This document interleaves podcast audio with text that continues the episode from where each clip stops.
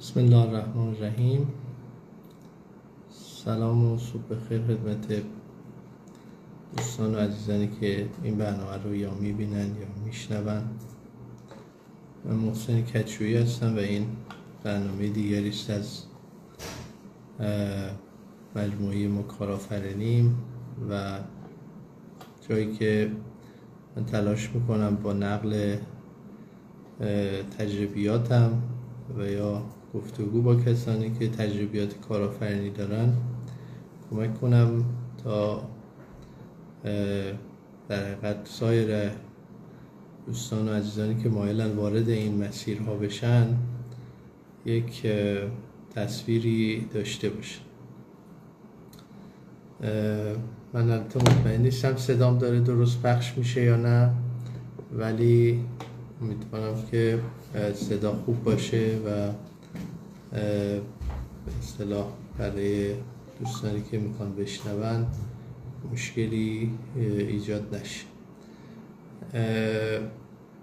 برنامه امروز رو به یک تجربه دیگه میخوام اختصاص بدم به نام پروژه کارت ملی جوان. کارت ملی جوان پروژه‌ای بود که در سال 83 تقریبا همزمان با پروژه های مشابهی مثل کارت سینما، کارت کتاب یا عرض بزرگتون که کارت فرهنگ استارتش خورد و دوست عزیزی دارم آقای منصفت که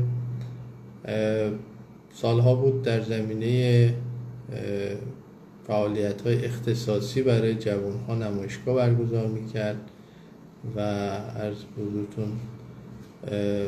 تقویم اختصاصی برای جوان‌ها داشت و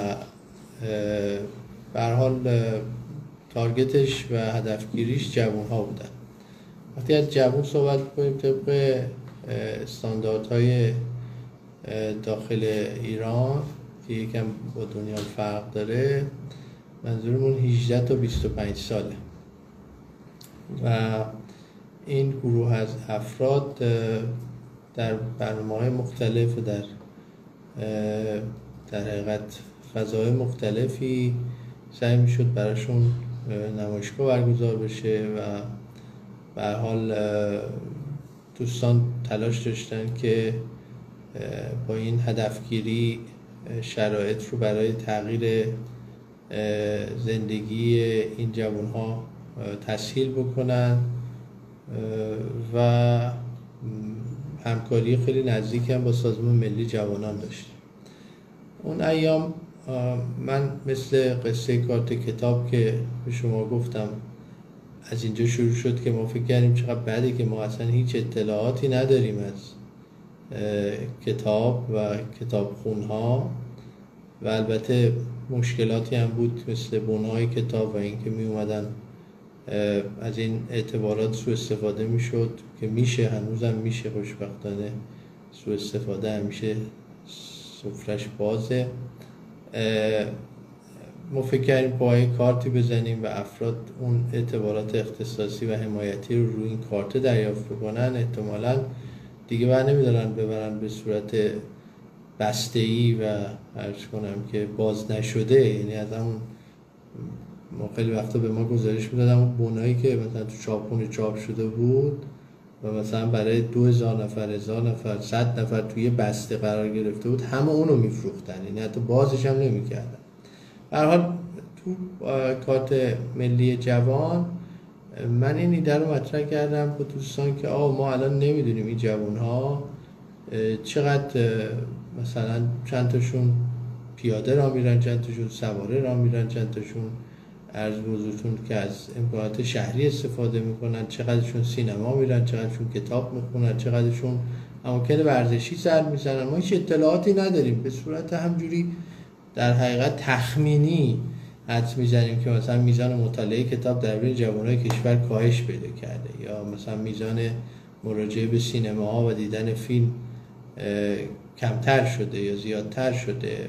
بیشتر ورزش میکنن، کمتر ورزش میکنن، بیشتر درس میخونن، نقاط تجمعشون اینجا هاست و غیر و ذالک از این حرفایی که بالاخره تو دنیا خیلی مهمه فهمیدنش و ما سعی میکردیم اون موقع در ایران این رو توضیح بدیم و تلاش میکردیم که کاری کنیم که توجه بقیه هم به این جلب بشه. به خصوص سازمانی ما داریم، خب سازمان ملی جوانان، سازمان عریض و طویلی است که اصلا شاید یکی از مأموریتاش همین باشه. به هر حال ما با همکاری آقای فرد و عرض به حضورتون که اون زمان آقای لاریجانی رئیس سازمان صدا و سیما بود، ایشون هم از این طرح خیلی خوشش اومد. خب ما به نوعی یه جورایی از بدنه صدا و سیما جدا شده بودیم، ولی این طرح رو به عنوان طرح مربوط به سازمان صدا و سیما مطرح کردن. حالا عیبی هم نداشت، ما مالا راضی بودیم که این طرح اصلا به نام هر کسی مطرح بشه ولی اجرا بشه و درست هم اجرا بشه. نهایتاً تیزری ساخته شد و کارتی چاپ شد و کارت طلایی چاپ شد و کارت‌های معمولی و خب اینا همه البته بار هزینه شدوش بخش خصوصی بود، یعنی در حقیقت در بخش حاکمیتی شاید مثلا چند تایی از این کارت‌ها از ما خریدن ولی من خاطرم نمیاد که مشارکت دیگه کرده باشن. البته صدا و سیما خب قرار گذاشت و قبول کرد که تبلیغات این رو انجام بده که اون هم من نمیدونم الان، یعنی یادم نیست که چه گزارشی باعث شد که خیلی ناگهانی نظر دوستان تغییر کرد و اصرار کردن که این باید متوقف بشه و اصلا نباید اجرا بشه و اینها، که واقعا ما سر در نیاوردیم که چه چیزی پشت این ماجرا بود، چون یه طرح بسیار استانداردی بود، یعنی خیلی جای دنیا تلاش کردن میکنن، اصلا یه چیز روتینی است که جوانهای مملکت رو زیر چتر یه جور ابزار شناسایی و یه جور ابزار در حقیقت کنترلی که نه به معنای آزاردهندش، به معنای اینکه جوانی مزایایی دریافت میکنه، در ازای دریافت اون مزایا خب امکان اینو میده که اونایی که میخوان برنامه‌ریزی کنن بدونن که فرضاً چه زمینه‌ای مورد توجه بیشتر جوان‌ها هست و چه زمینه‌ای مورد توجه کمتر، یعنی نهایتاً چرخه‌ای ایجاد میشه که منفعتش به کل جامعه میرسه، به خود جوان‌ها میرسه. حالا به هر حال من نفهمیدم چه اتفاقی افتاد و چه چیزی در حقیقت باعث شد که این پروژه در چند ماه بیشتر دوام نیاورد و کارت ملی جوان که یه پروژه بسیار پر سرصدای بود، من خاطرم هست از دفتر رئیس جمهور پیگیرش بودن، نمیدونم عرض به حضورتون که به جزء گزارش سالیانه سازمان صدا و سیما مطرح شد خدمت آقای خامنه‌ای و دستگاه رهبری و اینها، ولی خیلی به ناگهان متوقف شد و حالا من واقعا همش منتظر بودم، فکر می‌کردم خب بالاخره میگن یعنی مثلا ما نکنیم یکی دیگه بکنه یا یه جور دیگه بشه، ولی نه اصلا هیچ خبری نشد. کلا از این پروژه با اون سر و صدا و تبلیغات و مراسم افتتاح و اینا که البته در دل یه برنامه دیگری در صدا و سیما بود انجام شد، ولی به ناگهانم پروندهش بسته شد و مثل خیلی دیگه از پروژه هایی که آهش بر دل ما مونده هیچگاه هیچ تلاش مستمر و سیستمی در حقیقت ساختاری برای اینکه جوانها و به هر حال قشرهای خاصی از جامعه رو پوشش هدفمند بدن، نه پوششی که فقط به نوعی برای در حقیقت راضی کردن اون قشر هست، انجام نشد و پروژه کارت ملی جوان خیلی خوش درخشید ولی دولت مستعجل بود. ما تنها تجربه‌ای که برامون موند این بود که فهمیدیم که چقدر تو جامعه ما تلاش میشه برای اینکه یه کاری فقط نشه، یعنی اصلا ساختار جامعه حتی از بخشی از مردم، حتی به نوعی بخشی از فرهنگ ما شده که یه کاری نشه. برای اینکه یه کاری نشه همه دستن در دست هم هستن و همکاری میکنن، اما حالا شما بخواید یه کاری بشه واقعا خب توان اون بخش خاص جامعه که اینها رو میفهمن که اصلا چی کاری باید بشه محدوده برای اینکه کل جامعه رو دنبال خودشون بکشن، به خصوص اینکه جامعه ما پر از در حقیقت اختلافات فرهنگی، مذهبی، سیاسی، یعنی که جامعه پر اختلافی هستیم. واقعا از یه فامیلی شما شروع کنین متوجه این حجم از اختلاف و تفاوت نظر و نگاه میشید، چون خب ما تو خیلی از جزئیات تلاش کردیم که قانون وضع کنیم و مقررات بذاریم و اون جزئیات مطلوب همه نیست دیگه. شما از رنگ لباس و نمیدونم نحوه پوشش و غذا خوردن و همه هر چی که خلاصه میشده که یک دخالتی توش بشه شده، خب همین باعث شده که تنوع ایجاد شده، تنوع که نه به شکل مثبتش به شکل منفیش، یعنی پر اختلاف شده، پر درگیری شده. به هر حال ساختارهایی مثل کارت ملی جوان در صدد این بود که کمک کنه برای اینکه این گروه بزرگ و گروه مؤثر که در یه بخشی از زمان تقریباً نیمی از جمعیت فعال کشور رو تشکیل میداد، حالا الان نگاه نکن جمعیت داره پیر میشه، موج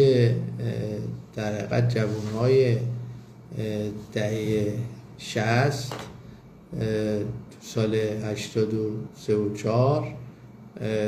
رسیده بودن به همین سن جوانی و اون ده هم دهه‌ای بود که خب زاد و ولد در ایران زیاد بود و حجم جوانها تعدادشون بالا بود و واقعا یه انتظار خیلی پیش و پا افتاده و ساده بود که فکر میکردیم که یه جایی مثل سازمان ملی جوانان خودش رو مسئول این موضوع میدونه و دلش میخواد که کمک کنه و این تغییر رو در جامعه بده. کار عجیبی نبود، یه کارتی بود در اختیار جوانای 18 تا 25 ساله قرار میگرفت، ولی خب تخفیف داشت روی خطوط عرض کنم که اتوبوسرانی، نمیدونم مترو، برای استفاده از سینماها، کتاب فروشیها، مرکز ورزشی، همه پیش بینی شده بود و ما خب یه سریشو داشتیم تو شبکه‌مون، یعنی کتاب فروشی و سینما رو که داشتیم. فکر می‌کردیم خب خیلی جالبه که مثلا یه جوانی بدونه که به خاطر اینکه جوان هست و به خاطر اینکه احتیاج هست که ازش حمایت بشه و بهش توجه بشه و مهمتر از همه رفتارش ارزیابی بشه، این کارت رو استفاده کنه و در واقع با استفاده از این امکان و با استفاده از این کارت فرصت این رو به نهادهای متولی بده که بتونن برنامه‌ریزی‌های دقیق‌تری بکنن و با اطلاع و آگاهی از رفتار فعلی جوانهای جامعه بتونن در حقیقت به سمت و سوی درستی موضوع رو جهت بدن. به هر حال با کمال تعجب و در نهایت شوک این پروژه متوقف شد و من خبر ندارم اگر باز در ایران تلاش هایی شده، حتما شده، ولی خب احتمالاً همون قالب کار مد نظر بوده که حالا یه کارتی بزنیم برای بانوانی، کارتی بزنیم برای جوان‌های، کارتی بزنیم برای بازنشسته ها، ولی اون ساختار پشتش که عبارت بود از یک مکانیزم ارزیابی و سنجش و برنامه‌ریزی احتمالاً خیلی دقت نشده، چون گزارشاتی ما نشنیدیم و ندیدیم که منتشر بشه که مبناش مثلا ارزیابی سنجش مثلا 12 میلیون جوان ایرانی باشه. این کار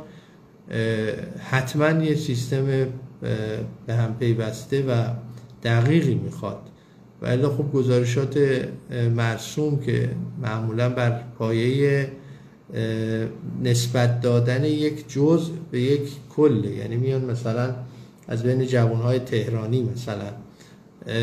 با 2000 نفر یه پرسشنامه‌ای رو تکمیل میکنن، اون 2000 نفر در موضوعی نظری میدن، همون رو میگن خب پس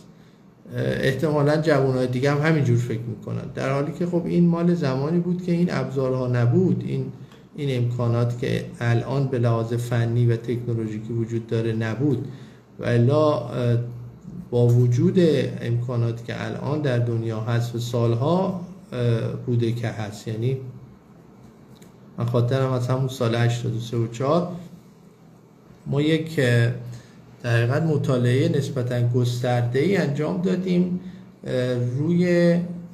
موارد مشابه تو دنیا، دیدیم تو دنیا برای جواناشون دارن چیکار میکنن، چه ابزارهایی رو استفاده میکنن، چه شیوه‌ای دارن، اصلا چرا مهمه که مثلا به یه جوان یه توجه ویژه جامعه بکنه. خب الان میدونید که تو جامعه ما به این شکل شده که اصولاً هر گروهی معتقده که باید به اون توجه بشه،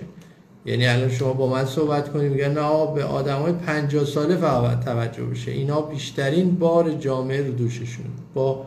مثلا یه خانم صحبت میگن یا بعد به خانم ها توجه بشه، در حالی که ما تو جامعه زندگی میکنیم که خانخواه تحت تاثیر هم دیگه هستیم. یعنی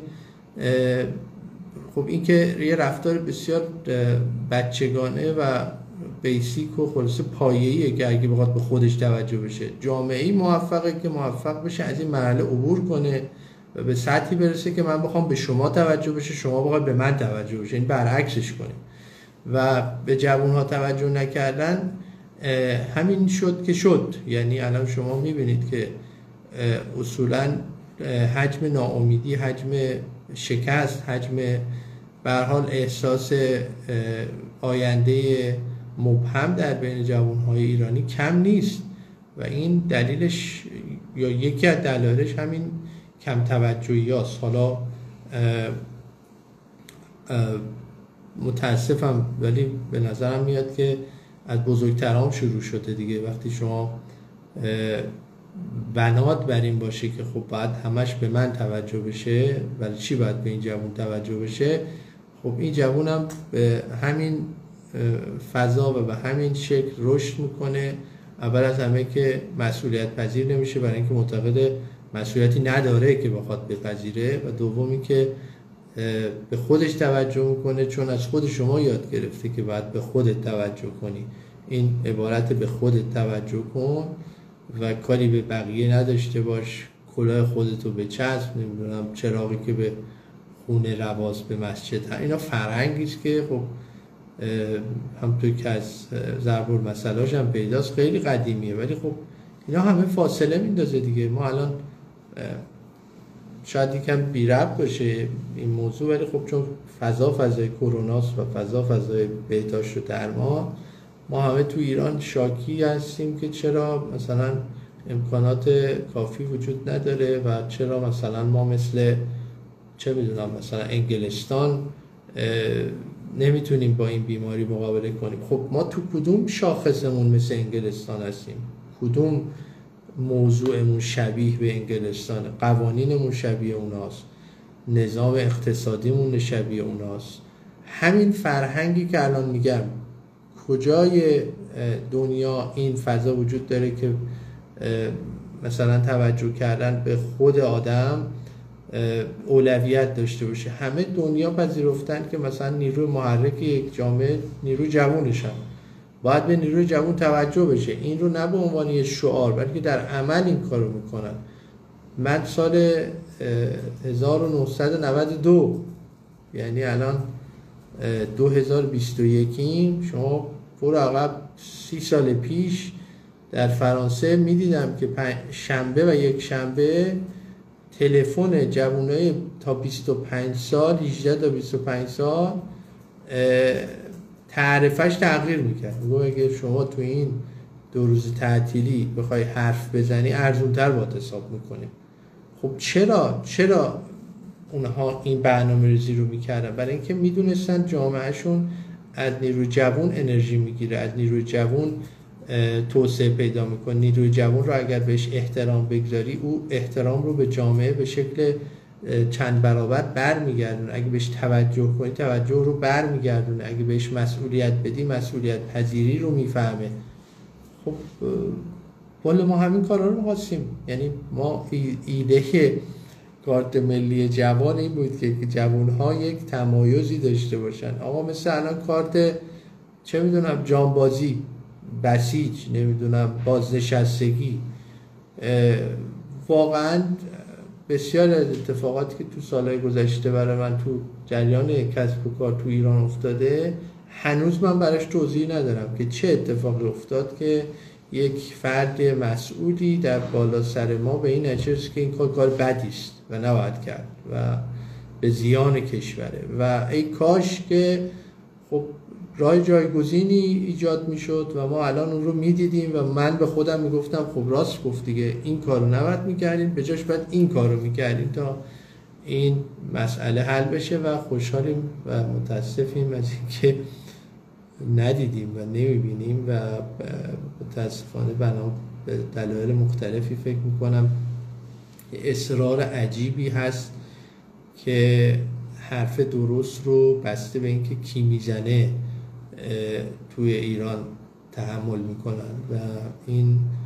به شدت ضربه خواهد زد. یعنی شما هیچ وقت به اون نقطه رشد به لحاظ اقتصادی، به لحاظ دنیایی، حالا آخرتی هم البته ما ندیدیم رشدی اتفاق بیفته و هنوز باید منتظر باشیم و بعید میدونم که جامعه‌ای که پر از در حقیقت بی‌توجهی، بی‌مسئولیتی و به هر حال خطاهای اخلاقی و رفتاری باشه، آخرت آبادی هم داشته باشه. یکی از به هر حال تلخی‌های جامعه ما همین در حقیقت تغییر دولت‌ها و تغییر 180 درجه‌ای همه چیزه. خب این که یعنی بنده تو این 50 سال عمرم تا حالا چندین دور این اتفاق افتاده و چندین بار هر تلاشی که شده کنار گذاشته شده و بهش بی‌توجهی شده. به هر حال پروژه کارت ملی جوان هم جزء خاطرات ما شد. بابتش عرض کنم تقدیرنامه گرفتیم از دفتر رئیس جمهور و نمیدونم از جای مختلف با ما تماس گرفتن. احسنت، آفرین، خیلی عالی، چه کار خوبی دارید میکنید، چه کار با ارزشی. ولی بعدم یک باره متوقف شد و خب این هم به پرونده قطور تلاش‌های ناموفق ما در ایران اضافه شد. البته الان سال‌ها گذشته میتونیم بخندیم و میتونیم به عنوان یه خاطره ازش یاد کنیم، ولی بسیار دردآور بود، چه به لحاظ انرژی و هزینه‌ای که صرفش کردیم، چه به لحاظ امیدی که بهش بسته بودیم و حقیقتاً در طول عمر کارآفرینی من بزرگترین رقیب من و بزرگترین مشکل من با در حقیقت حاکمیت بوده. یعنی حاکمیتی که الان در این سالها، یعنی دقیقا بعد از انقلاب، حالا من که تجربه عمر خودم رو میگم و به نظر میرسه اغلب کشورها شاید قبل انقلاب همین مشکل رو ایران داشته. یعنی دائم شما یه رقیب بزرگ، قدرتمند، بی حد و حصر، بی اندازه قدرتمند داری که دائم باید با او بجنگی و با او سر کله بزنی، در حالی که اگر او یک پدر باشه و نقش یک پدر رو بخواد بازی کنه، به نفعشه که شما موفق باشی. یعنی جامعه‌ای رو حاکمیت بکنه که پر از آدم‌های موفقه و پر از آدم‌هایی است که به هر حال میتونن نیاز خودشون رو اول برطرف کنن، بعد نیاز یه محدوده بزرگتری رو برطرف کنن. و بحث‌های اینکه حالا اینا چه مرامی دارن، چه مسلکی دارن، چه دینی دارن، چه عقیده سیاسی دارن، واقعا تو دنیا هر روز بی‌ارزش‌تره. اصل موضوع که جامعه پر آدم موفق باشه، فارغ از اینکه اصلا چه نگاهی به چه موضوع و موضوعاتی داره، به نفع جامعه است و زندگی کردن تو جامعه‌ای که آدم‌ها در اون جامعه احساس خوبی دارن برای همه‌شون خوبه، از جمله برای حاکمیت. به هر حال امیدوارم که این جلسه هم در خاطر و خاطرات ثبت بشه که در این زمینه هم تلاش بزرگی ما کردیم و در زمان خودمون سعی کردیم پیشگام باشیم، ولی خب متاسفانه در حقیقت نتیجه‌ای که باید به دست می آمد به دست نیومد. امیدوارم که جوانهای امروزی با استفاده از ظرفیتی که تکنولوژی ایجاد کرده و امکان این رو فراهم کرده که خیلی در حقیقت دولت و حاکمیت نمیتونه جلوی چیزایی رو بگیره، برای کشورشون و برای مردمشون و برای خودشون راه حلایی رو ارائه کنن که غیر قابل توقف باشه. این تفاوت نسل جدید با ماست. ما متاسفانه همه چیمون در اختیار دولت بود و واقعا خیلی از راه‌هایی که امروز وجود داره وجود نداشت. امیدوارم جوان‌های امروز قدر این موقعیت رو بدونن و با این نگاه به زندگی توجه کنن. خیلی ممنون، امیدوارم که استفاده خوبی برده باشیم هممون از این ذکر خاطرات و چیزای خوبی یاد بگیریم و تا شنبه بعد شما رو به خدا میسپارم. خدا نگهدار.